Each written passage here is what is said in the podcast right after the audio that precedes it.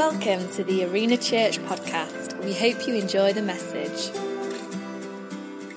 And uh, this week, um, uh, or rather last week, we, we began this, doing four weeks up to Father's Day.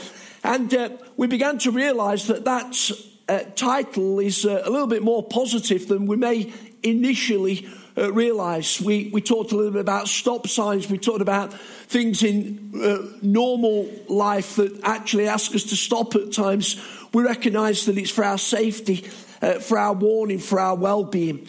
We realize that when God is uh, saying stop, it's not to limit us, but to liberate us into all that He's got uh, for our lives. So we talked uh, a little bit last week about stop it, procrastinating. It's a long word, but it simply means stop putting things off, uh, stop delaying. And uh, we looked at three uh, areas of procrastinating. On occasions, it dithers.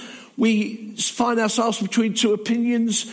It delays, and on occasions, it denies. Uh, as David has uh, led us this morning, baptism actually is a great marker for not procrastinating, um, not putting it off, but stepping into the next of God, the next step of discipleship. And we're looking forward to next week. And we thank God that this year already, as we, we're only coming to the end of May, we've had a, a great uh, flow of baptisms as people have made the next decision. The Christian journey is all about being progressive.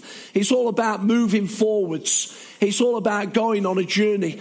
And uh, God uh, just uh, blesses us as we go past each of the landmarks that He has placed in our lives as we worship Him. So stop it, procrastinating. This morning, for a moment, we're going to uh, look at a word that perhaps we're all aware of. And you may think initially, uh, well, probably the Bible's not got a lot to say about this, but actually it's got a, quite a bit to say about it. So the second word this morning for our blessing, for our help, for our guidance is uh, stop it grumbling. And uh, we're going to put the uh, Bible verse up this morning that we're going to particularly think about. So, Philippians chapter 2, verses 14 to 15. And as we go through the ministry this morning, there'll be a few points that come up. And uh, so uh, please uh, jot them down or take them on your phone or whatever. Um, it's. Um, it's been great to hear of uh, small groups using Sunday ministry just to reflect further uh, in discussion times. And uh, of course, it, it, keeps the preacher sharp in making sure the outline works as well. So, uh, this is where we're going this morning. As I was, as I was sat at my desk uh, t- this week, we, we planned the ministry. Uh, we knew what the themes was. We knew what the title was. I did say to myself, and I suppose it was a prayer to God as well. Well, where are we going to go with this? Um, anyway, uh, hopefully, it's going to help us and uh, it's going to encourage us in terms of the journey of our faith. Philippians is a book in the New Testament. Here's Paul speaking to a church that he was instrumental in starting. Do everything without grumbling or arguing, so that you may be blameless and pure, children of God without fault in a warped and crooked generation or world. Then you will shine among them like stars in the sky. Well, I thought that was a great verse to start with. Someone says that there are no speed limits on the road to destruction. That may account for its popularity. And uh, it may be that you've come to Arena this morning and actually your life is careering completely out of control. There are no limits, there are no stops, there's no direction, there's no guidance. And uh, many people are living like that in these days. It's not a good place to be. The foot to the floor and you can't get uh, any sense of what God is wanting to do in your life. Uh, that verse that we looked at, the context is a, a, a call to maturity and responsibility. Uh, in those verses just prior to it, it says, work out your salvation, not work for it. Uh, it's a free gift. And this morning, if you've never become a believer, you don't have to work for it, you have to receive it. But when you've received it, then we start working it out in our lives. That verse aligns with chapter 1 and verse 6 of that same book, where it says that he that has begun a good work in you will perform it until the day of Jesus Christ. So, working out your salvation. And the call from Philippians 2 is to be distinctive and different, to shine like stars in the sky in a crooked and perverse world. That uh, thought of shining like stars is taken from Daniel chapter 12 and verse 3, which is a verse in the Old Testament. And it talks about the righteous shining like stars forever. If we read the verse, we'll know that grumbling, complaining, can potentially dim the brightness that God has called us to live out for in our life. Do everything without grumbling and arguing, so that you may be blameless, pure, in a crooked and warped generation, shining like stars in the sky. Um, so, as I began to think about this, as I began to read, I realized that God in the Word, both Old Testament and New Testament, has got a lot to say about this grumbling, complaining attitude and the call this morning in this series is that if that's us, if that's where we tend to run to, if that's where we tend to live, God's saying, stop. There's a better way. There's a different way to live out in life. um, the literal understanding of grumbling in the scriptures is to be muttering in a low voice. like Chris Stockdale. It's muttering it. And it also, in its literal understanding, is a reflection of the attitude of the heart. Out of the heart, the mouth speaks. And uh, you may uh, have thought, like me, that, well, maybe this is pretty insignificant, but last week we uh, used a few verses from Corinthians chapter 10 that was saying to us, look at things that happened in the past and use those as examples of things to avoid. Interestingly, one of the four things mentioned there was grumbling. Grumbling. So it may be that you're a bit of a moaner. It may be that you sort of like to go there. Uh, it may be that uh, you think you've got lots of things to grumble about. It, it may be that uh, you're fed up with Brexit. It may be that it may be that you went on holiday and the weather was horrible. There's all sorts of things that we can moan about. It may be that you, you know, you're a bit of a Victor Meldrew, and uh, there's many occasions where you don't believe it, and uh, and uh, it may be that somehow it dominates your life. And the Bible this morning is really saying to us, let's be careful. Let's allow God to do a heart check again. Let's realize that we might not take it seriously, but God does. You see, ultimately, when we're grumbling, when we're complaining, it all reverts to a grumble about Him. And so um, that's really where God's talking today. Now, let's just uh, mention this before we move into some points. If there's something going wrong in the life of a church, um, we need to say so. In Acts chapter 6, there was tremendous growth in the church, incredible growth. And uh, God was moving, God was pouring out of his spirits, but there was a problem. Uh, because there were widows that belonged to the uh, Jewish community that were becoming Christians, and the widows that were belonging to the Greek community uh, that were becoming Christians, and the widows belonging to the Greek community seemingly were getting overlooked in their needs. Interestingly, it's one of those things in the New Testament about widows in need uh, that is a call to the church to minister to. And so, uh, in the opening verses of Acts chapter 6, there was some complaining. There was some legitimate grumbling. And the leaders got together and said, This is not right. Uh, we're trying to do everything. So, all we're going to do, we're going to appoint seven deacons. Now, I, I once uh, spoke to a guy that believed that every church ought to have seven deacons. I mean, talk about literalism going wild. Um, but, um, but the deacons were appointed full of the Holy Spirit, incredible people, and they began to take care of the needs of the widows that enabled the apostolic leadership to be released into the prayer, the ministry, the waiting on God, and everybody was happy. So, if there's something going wrong at Arena, we're not saying, you know what, the Bible says you can't grumble. You just got to keep putting up with it. if there's something that clearly isn't happening that uh, we want to happen, if there's something that clearly needs to change, please let us know and we will look at it. We're not talking about that. We're not talking about com- non complaining, becoming controlling. And uh, it's interesting sometimes that sometimes somebody can see something that nobody else does. We need to know that. But let me just touch on, on for a few moments four things that we're going to run through at pace that are a warning to stop, the stopping of grumbling. And uh, I'm going to give four examples as to why people go there in the heart. And maybe it will be a challenge to you today. Number one, uh, we grumble at times because we believe the past appears better than the future. And uh, uh, the Bible verses for this are found in the Old Testament, they're found in Numbers and in, uh, in Exodus. If we could just have those up as well. And uh, on two occasions, one when the people were on the edge of the promised land, and on the second occasion, whilst they were journeying in the wilderness, they said these words If only we died in Egypt! If only we died in Egypt! You see, what had happened was that the brilliant leadership of uh, Joseph had been long forgotten. Uh, the succeeding pharaohs had become threatened by the power and favor of the Israelite nation in an alien land.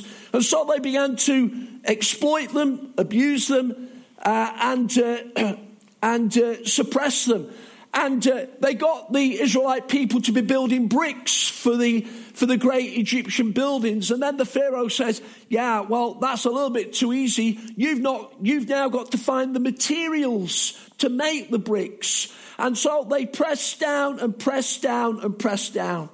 I don't have time this morning to open it up, but God's always got a person.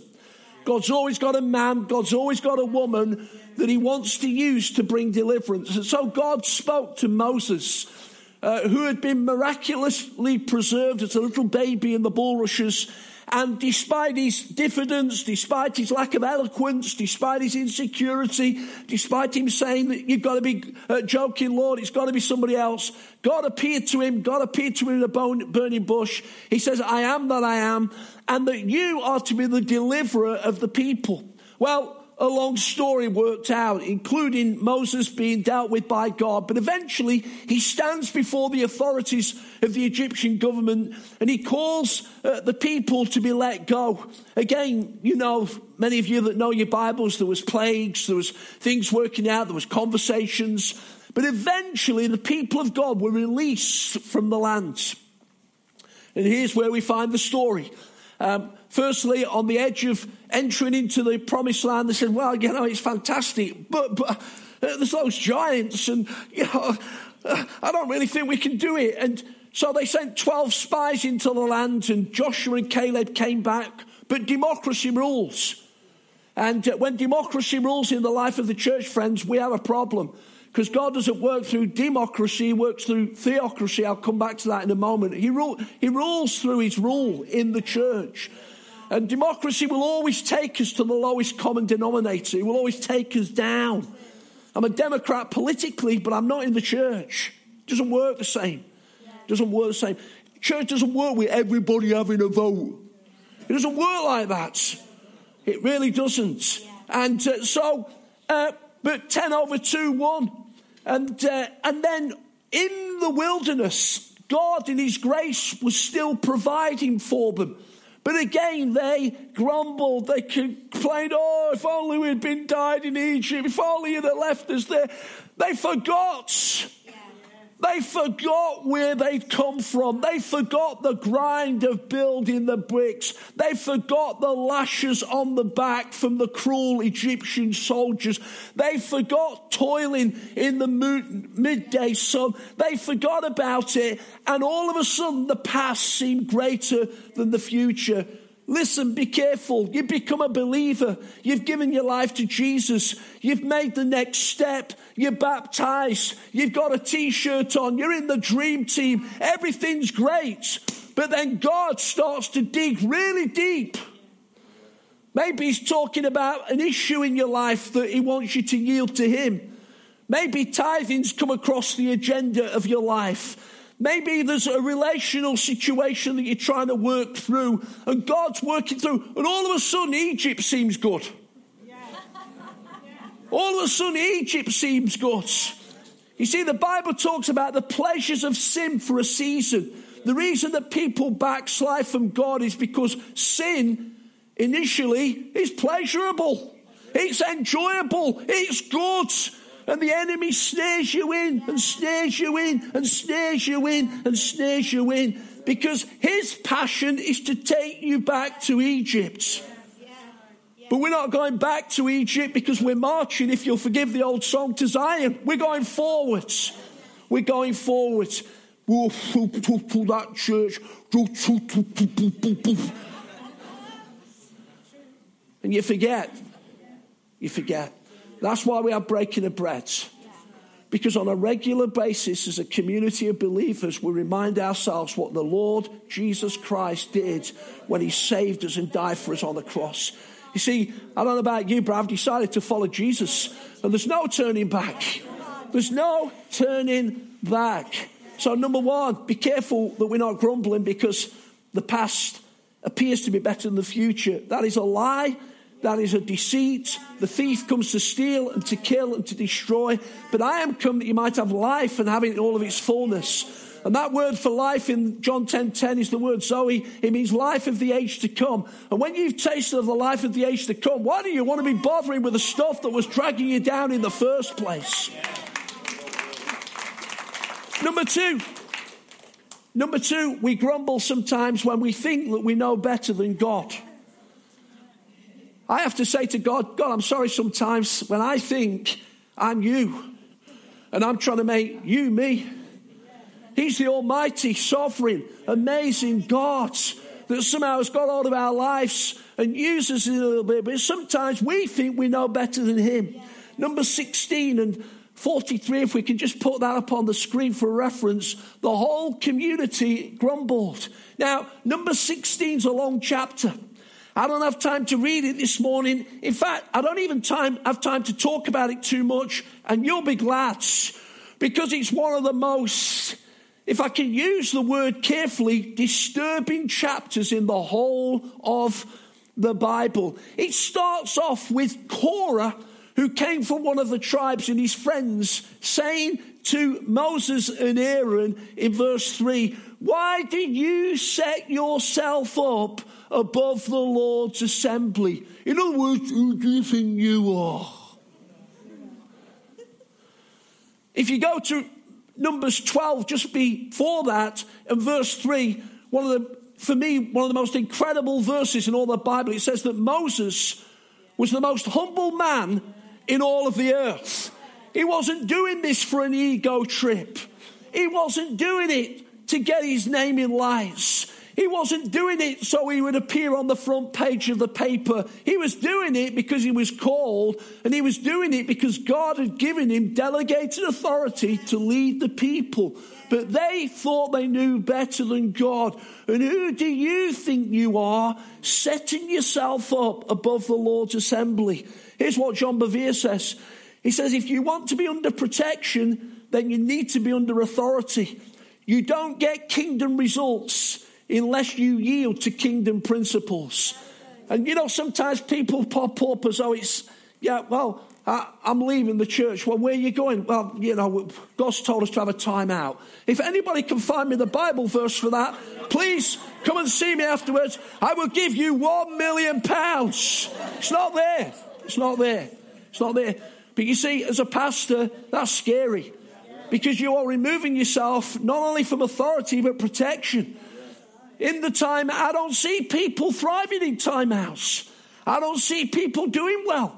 I don't see people prospering because they've removed themselves from the authority that God has placed over them. And that's a serious issue. But these guys started to take the leaders on. They opposed them, those leaders. They grumbled against them. And uh, part of the reason, friends, at times that people have an issue with Christian leadership is because God comes to people that the world walks past. And so at times, that, well, who do you think, who is it? And God says, I go to people like Moses, who was so uh, insecure about his ability to even publicly speak. He says, Can I have my brother to come and help me? Um, can he be the spoke? Okay, if you want him to come, he come. Here they are working together in tandem.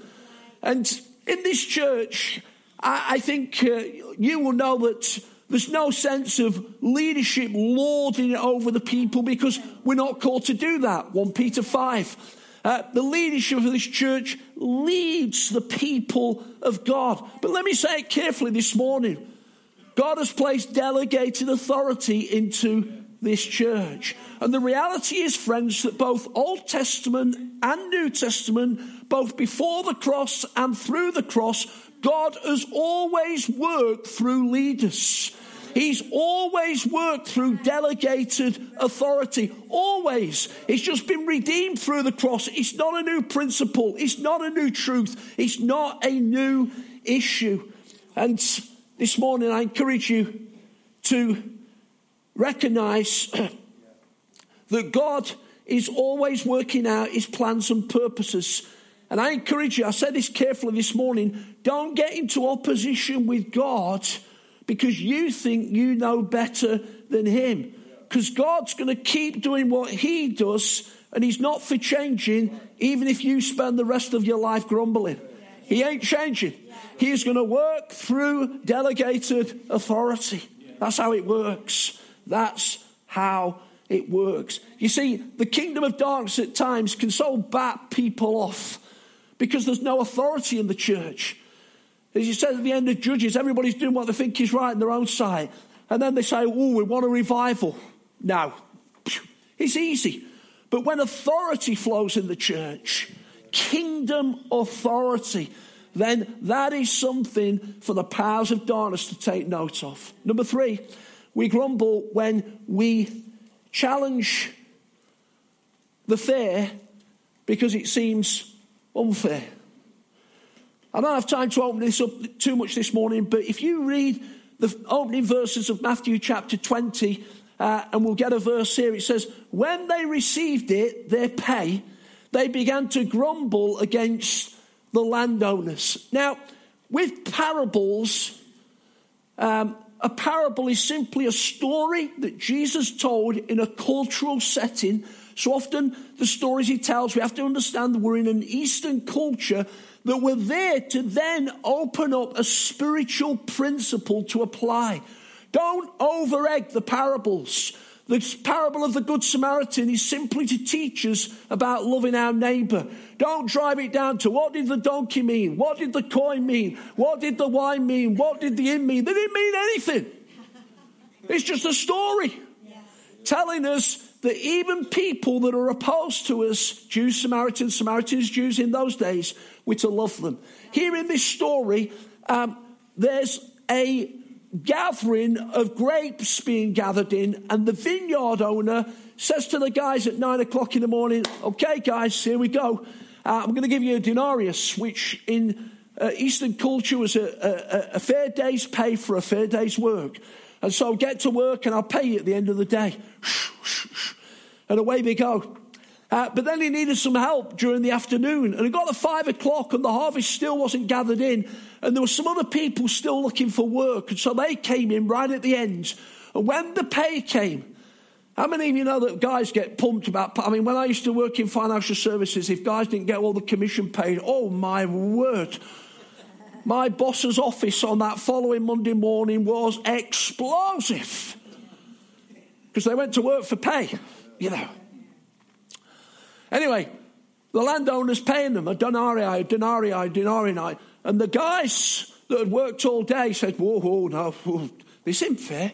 Because we've been working all day and the people have come late. They've not done as many hours as us, but they're getting the same pay. But the landowner says, no, no, it's absolutely fair because that's what we agreed. Be careful, friends, when we're praying for God to send people in and God to do an amazing thing, because here's what happens in a lot of churches well, I've been here a long time. And uh, I've been paying my tithes into this church for years.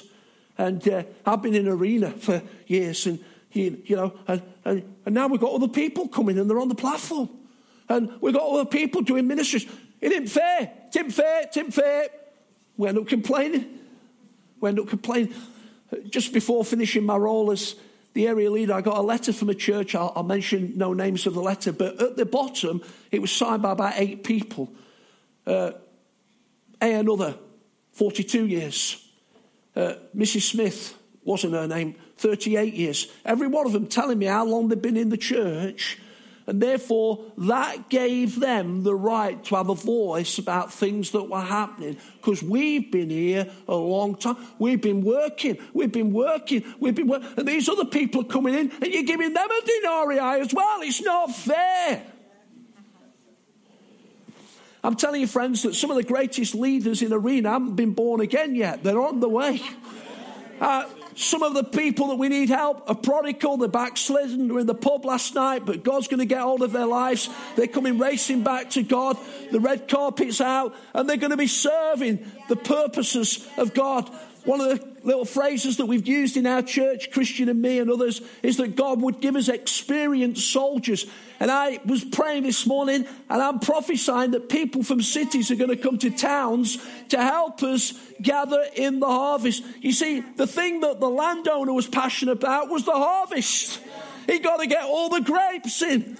And he was passionate about getting whatever help he needed to get the harvest. Friends, if you've been in Arena Church 30 years, thank God. We need you, but we need the ones that haven't yet come. And uh, God's going to call them, God's going to bring them, and He doesn't need us to be complaining. What's that new guy on the guitar? Where's he come from? Where's she come from leading the singing? Believers as leaders will process it through growth track, will process it through ministry school, will process it through appropriate conversations. But God is going to bring an acceleration of people that are going to come to a Arena Church in this season of multiplication. And we need to get ready. We need to get ready. We need to get ready. Here's why some churches don't grow because they are a closed shop. You can't get in.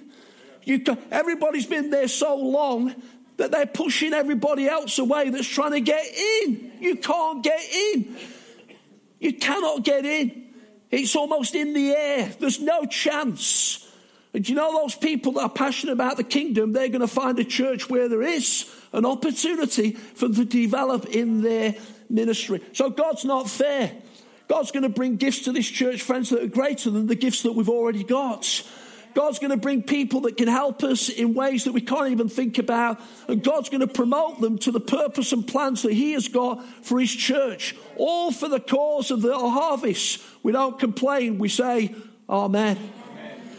And fourthly, we run to grumbling. I told you it was more about grumbling in the Bible than you realize.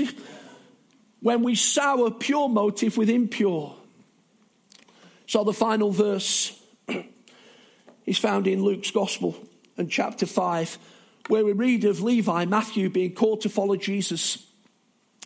And uh, in celebration of the call, he had a party. He brought Jesus and the people together. And uh, then we get this comment. The Pharisees, known for religious spirit, grumbled and says, huh, huh, here they are, here they are, here they go, here's this Jesus, here's his disciples. They're eating with sinners. Whoa, whoa and they complained. Someone described the religious spirit as a spirit that's ready to pounce. And we've said very many times in Arena Church, we're not a religious church, we're a relationship church. In fact, religion is bolted at the door. We don't let it in because religion loves to pounce. You know, and some of you have been on the end of it at times. Whoa, it's unbelievable. It's unbelievably debilitating, the religious spirit. Now, hear me. Some of you in your journey of walking with God are going to have to walk away from some sinful situations. It's part of the process. But all around Arena Church, we're also going to have to take some risks to walk towards some situations where you rub shoulders with the world and they don't compromise you by their values, but you let the kingdom wash out of your life to touch them.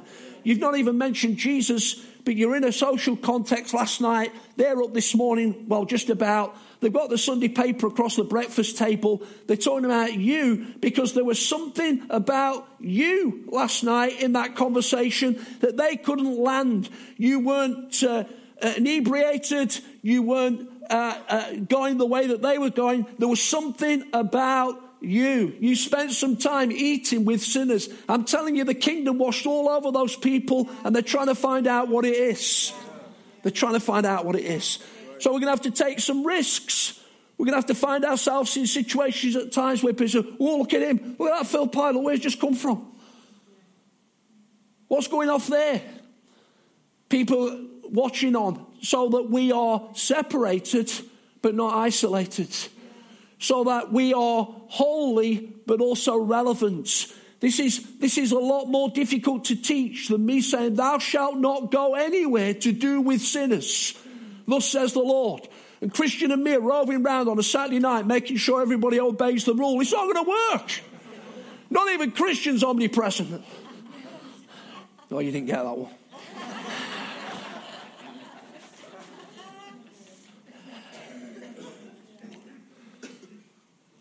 He's being led by the Spirit. This is what it really means.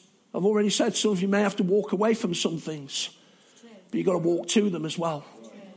And so let's not be the religious spirit ready to pounce, but let's live in the life of God. As I close, those of you from a medical background will know that if there's a poison in somebody's system, you will often give an antidote, a corrective to the poison. And so here's the antidote to grumbling this morning, complaining. Psalm 107, verse 1 Give thanks to the Lord, for he is good, and his love endures forever. You will find that when you are a thankster, it's very difficult for you to be a grumbler at the same time. Yeah. Oh, ah, it just doesn't work. So, if our tendency this morning is to be negative rather than pe- positive, if it's a tendency to be pessimistic rather than optimistic, if it's a tendency to grumble rather than to glorify, let me take you to this little verse called an attitude of gratitude. And it says this Even though I clutch at my duvet and growl when the alarm goes off, thank you, Lord, I can hear. There are many that are deaf. Even though I close my eyes as long as possible against the morning light, thank you, Lord, that I can see. There are many that are blind. Even though I can put off the effort to rise, thank you, Lord, that I have strength to get up. There are many that are bedridden. Even though the first hour of the day is hectic, when socks are lost, toast is burned, tempers are short, thank you, Lord, for my family. There are many that are on their own. Even though our breakfast table never looks like pictures in the magazines, thank you, Lord, for food. There are many who are hungry. Even though my job is sometimes monotonous, you know, even pastors have monotonous days.